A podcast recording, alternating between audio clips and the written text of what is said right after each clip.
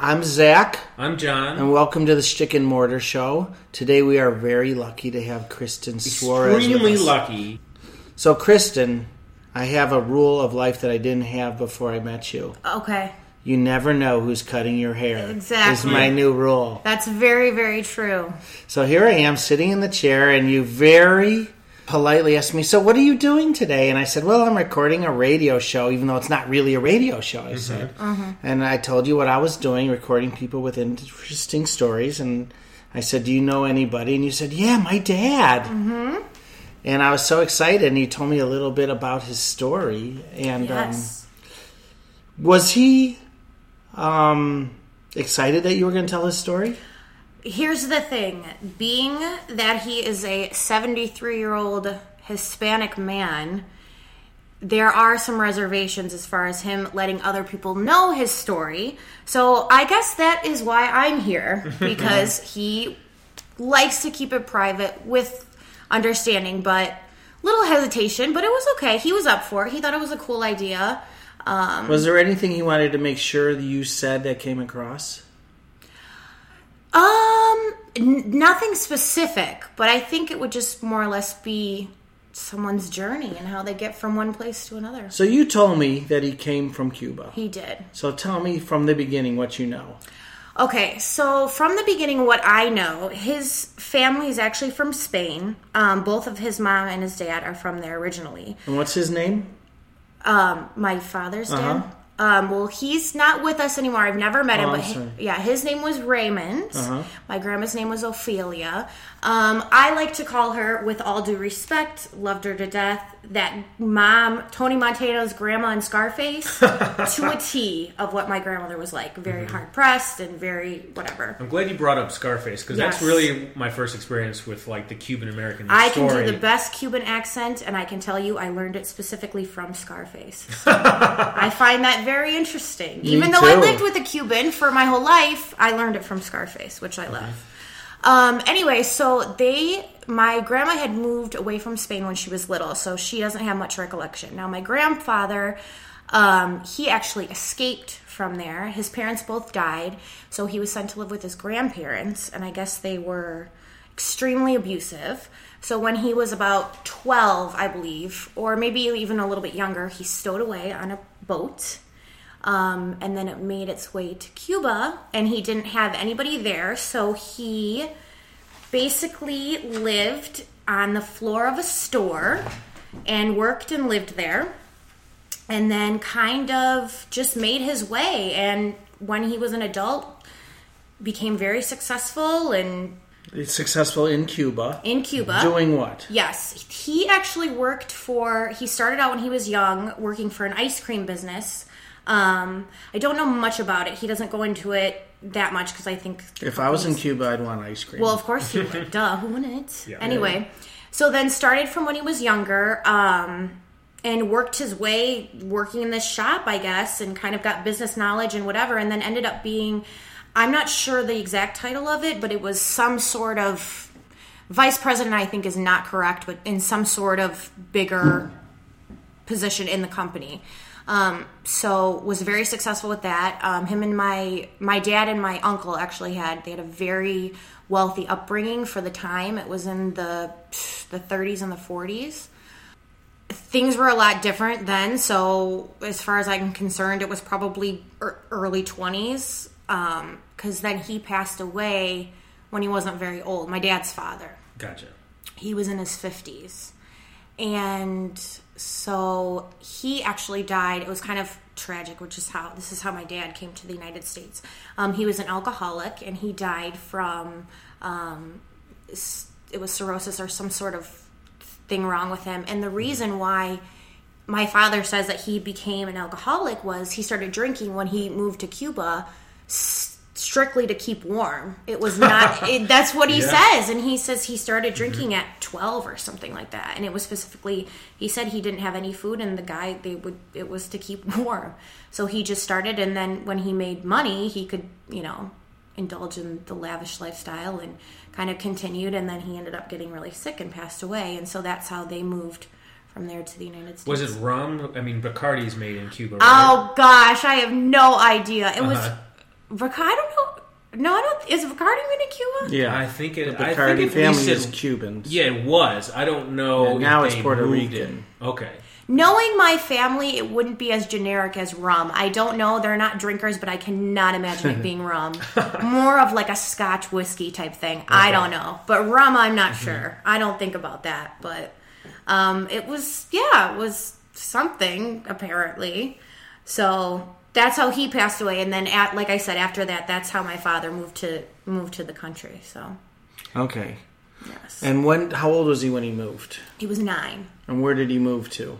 Where do all Cubans move to when they move to the United States? Westchester, Florida. Exactly, exactly. No, he moved to Miami. Right. They had family there. And then they moved, they didn't stay there for long. And then they moved up to the way to New York. They stayed in New York for a little bit. And then they finally planted their their feet in beautiful Oak Park, Illinois. Out Amazing, of all huh? places, it's like Dubuque, Iowa. Like, where could you go from New York? Yeah. But they went to Oak Park. So then they settled there. So your father uh, left Cuba before. Oh, Well, Yes, while pre he- pre Castro. He Okay. actually, my father actually went to school, which this is another cool thing that he has a connection with. My father actually went to school with Batista's young with his, both of his children. Oh wow. So he went to school with them. So my dad always says, "Oh, you know that scene in The Godfather when they come and you know that you see the kids and you know this and then whatever," which he totally doesn't speak like that, but I just love to emphasize it. Again, Scarface reference. Um, he, he says, "You know, it's so funny. They look just like his real kids." And I go, "How the hell do you know that?" And he goes, "Cause I went to school with them." It's like, oh well, you know, it's like going to school with Obama's children, I guess. But I mean, I would have no idea. I'm glad you brought up The Godfather because that's another. The frame of Godfather reference for- 2. oh, The Godfather Two, Two. Yeah. two, yes. So that's when uh, he goes to Cuba in like Yep. 58, 59, trying to set up a deal. Yes, exactly. And he said he moved he moved away before that, but you know how they kind of scramble and then they just leave. Um, he said it was exactly like that. Like people just panicked if they got their ass on the boat and they left. So, but he was pre that, so he didn't have to experience. It's interesting how his life sort of paralleled his father's life. Left one country to go to another. It, it did. Um, paralleled it in ways of that, but paralleled it in also extremely opposite ways. I would say. Like what? you know, obviously my my from what I know, my grandfather, you know, indulged himself and lived lavishly and my father was totally not like that, but business-wise, totally the same. Hardworking, totally the same. But yeah, it it, it is a little bit it is totally parallel. I guess I never considered it like that, but it's true, it is. So, what do you think his challenges were when he moved here? Uh, he didn't speak the language. It was not cool to be an immigrant like it is now. Um, he had an accent, which he doesn't have now because he tried so hard to get rid of it. Um, not being accepted because he was where he was from, and uh, we didn't have the best relationship with Cuba after that. So Yeah. he kind of i think had to deal with that but i think more or less than anything it was just him coming from a different country and he didn't know the language at all and part of the reason why i don't know spanish is because he didn't want me to know it and not that he didn't want me to know it but he told me that i would never have to use it in my life ever and You called him on that one, I think. I did call him on that because I said, uh, you know, I wish I would have known it, but no, it was it was just not cool back in the fifties and sixties and acceptable to not be from here. So he tried everything he could to be Americanized, just like everybody else still does or tries Yeah. to or whatever. So yeah. So first was Miami, then New York. Mm-hmm. How old was your father when he got to Oak Park, Chicago? Um, I believe he was 14. 13 or 14. They didn't stay in Miami and New York long at all. I believe it was a year. okay. in New York, and then maybe eh, maybe a year or two years in both those places. Because that's a lot of transition to go from Cuba It to is Miami a lot of to transit. New York to Oak transit- Park. It is. It's so weird, and he's told me why they kind of moved, but never really in detail. So I'm not quite sure. I know they had family in Miami, of course, like any good Cuban does, and so New York. I think his mom wanted just to go there, and then Mm-hmm. Oak Park. They had family here too, as well. And so, what would a father, family gathering be like for you guys? How much Cuban was in the family gathering, or were they just completely trying to assimilate? Um, you know what? It, it it was there. There wasn't a lot of Cubanness, I guess you could say. It was very, you know, I don't really remember because they, I do to a certain extent, but they were so much older than me, my all of my family. So, I mean, there was always Spanish being spoke and all this type of stuff, but not too much, you know. There wasn't like big fiestas, which isn't even Cuban, but Right. there, you know, it, there wasn't anything like that. So it wasn't it wasn't too pressed on me, I guess, about where they were from and all that. So yeah. Yeah, it's interesting because when we think of the Great Cuban Emigration, you know, in 1959 and 60, Right. you know, the first people to come over here were the really wealthy and connected people because they had Right. to get out of there because they were afraid for their lives, Right. And everything was taken from them, Right. But they thought that it was just going to be temporary because you know the United States is just going to go in and take Cuba back, and they'd go right back home, Right. And life would be like that, Right. But your father, he chose a different path. He chose He to did. be assimilated and become American. He did. It's funny because the process, at least from like my grandparents coming over, Mm-hmm. it was so different. It was so official that they landed at Ellis Island and were given Right. it was like here is all of your information. They changed their name day one. Right. Like, you are now an American. We can't pronounce the Right. Russian name. that Well, you have. and so my grandpa on my mom's side, that's how he came here. And Oh, he yeah. again was like 13 and he stowed away on a boat and Mm-hmm. everything. And he came through there too. But yes, it was very, it, yeah, it's crazy how that, that, how that happened. Yeah. So, what are the things that made your father laugh? Um, what is the stuff that made my father laugh? He tends to think that he's very funny, so he makes himself laugh a lot. I like that. Yes, Yeah, that's a great he skill. thinks he thinks he is God's gift to the comedic world, and I have told him, Dad, do you not know the first rule of comedy is to never laugh at your own jokes? And for whatever reason, he never takes that into consideration. that's a rule that's worth breaking. I think. Ask At Drew least- Carey about that. Yeah. Uh, I don't know how I feel about that. one. I don't know. It's kind of like, oh, I have this great joke. Let me tell it and just laugh away. I don't. I don't know if I think that.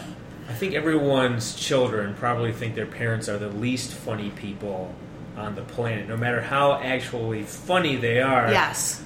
Uh, everyone probably thinks, you Yes. know, has a parent Yes. who's like wants to tell a joke that's Yes. totally going to embarrass their kids. Yes. It's their job to embarrass their kids, Yes. basically. And I would say my mother makes him laugh. Well, that's good. Yes. That sounds like a nice relationship. Yes, they've been together like fifty-seven years or something like that. So Wow. yes. Talking So about is my he a father. great dancer?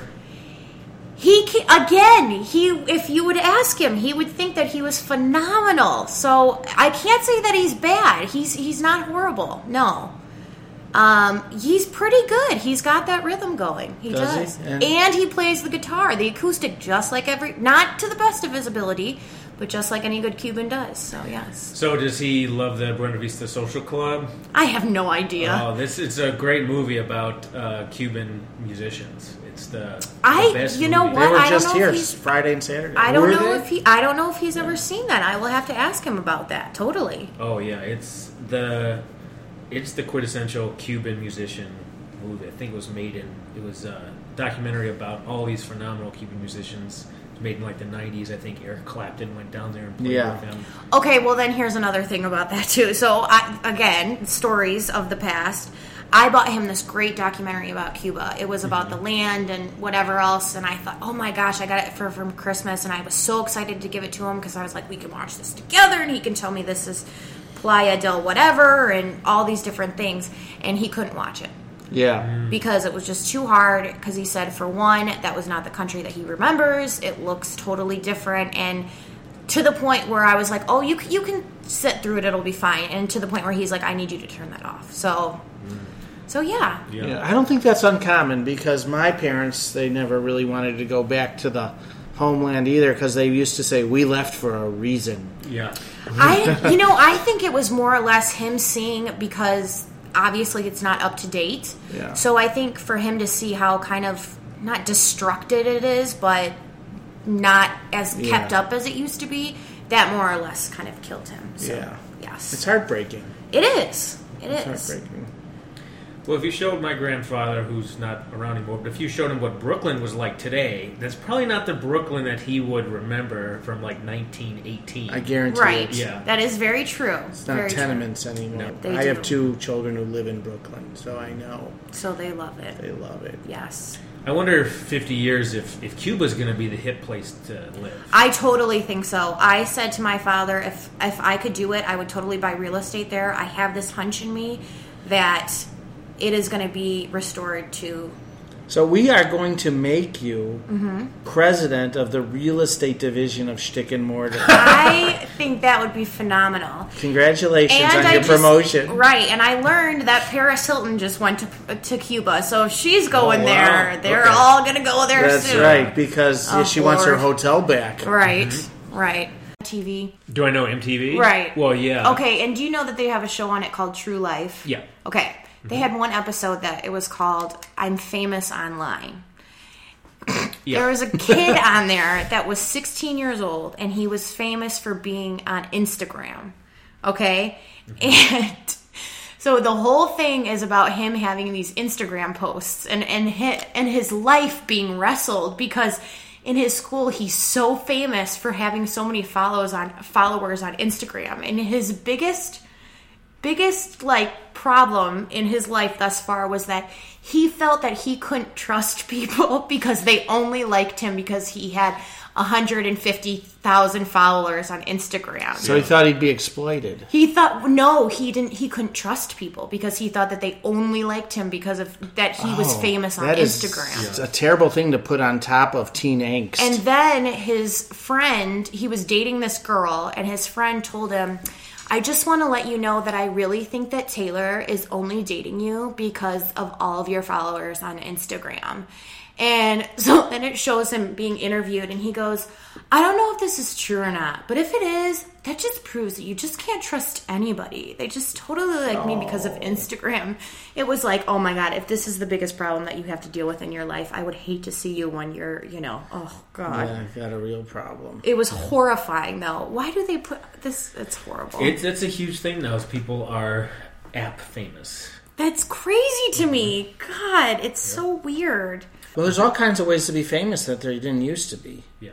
Well, there's yes, There's Mm-hmm. YouTube stars. yes, There's Instagram stars. There's Twitter stars. yes. People have huge followings on Twitter, and it's not.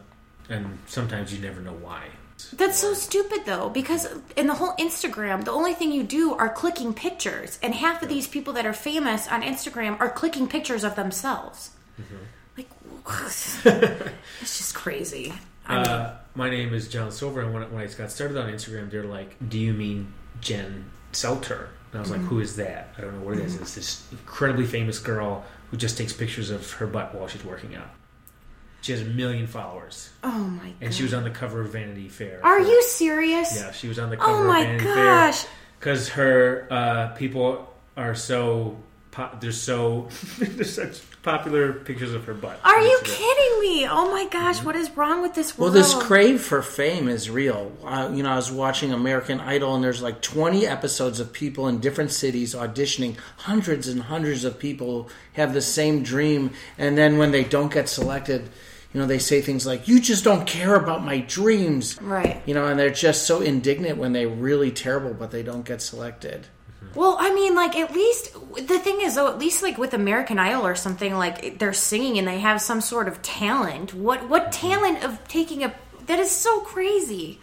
I don't know. So crazy. Having a butt is talent now. I mean, I get that you have Instagram and all that, and like I'm not trying to hate on you, but it's like Oh, my Instagram is purely uh, ridiculousness. okay, well, and that's all well and good, and that's fun. I I or I just I I don't get the whole th- I don't get the whole thing. I only take pictures of my foot or the floor or things I find That is amazing. as a joke. I'm hoping people will get frustrated. And how many followers do you have, John? I don't know, like 20, 20? maybe 25. Twenties. That is amazing. I think people are going to start using you. You will not be able to trust people once you get up to the 30 level. Yes. I know. right? You might not know if your relationships are based on who you are as an individual or your I popularity. don't on think I Insta- can trust my friends or my friends of friends because they're only staying friends with me because I take pictures of my flick. on Instagram, and you have forty some followers. You need to be aware of that. You know, Totally. I have uh, I have four followers on Twitter, That's so I amazing. can tr- I feel like I can trust those people. Wow, that's Okay. four more than me. That Mm-hmm. is- that is four more as me as well. Yeah. Yes. Yeah. Well, thanks for sharing your time with us today. Yes. No problem. I'm gonna say that you are absolutely delightful.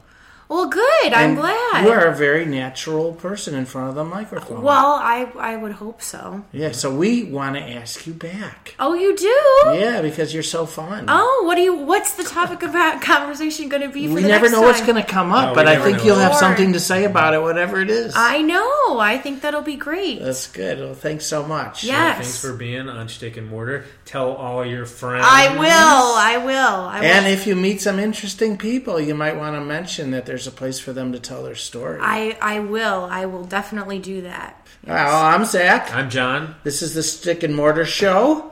Please check out our website, stickandmortar.com, or visit us on Facebook. Thanks for clicking, everybody. Bye bye.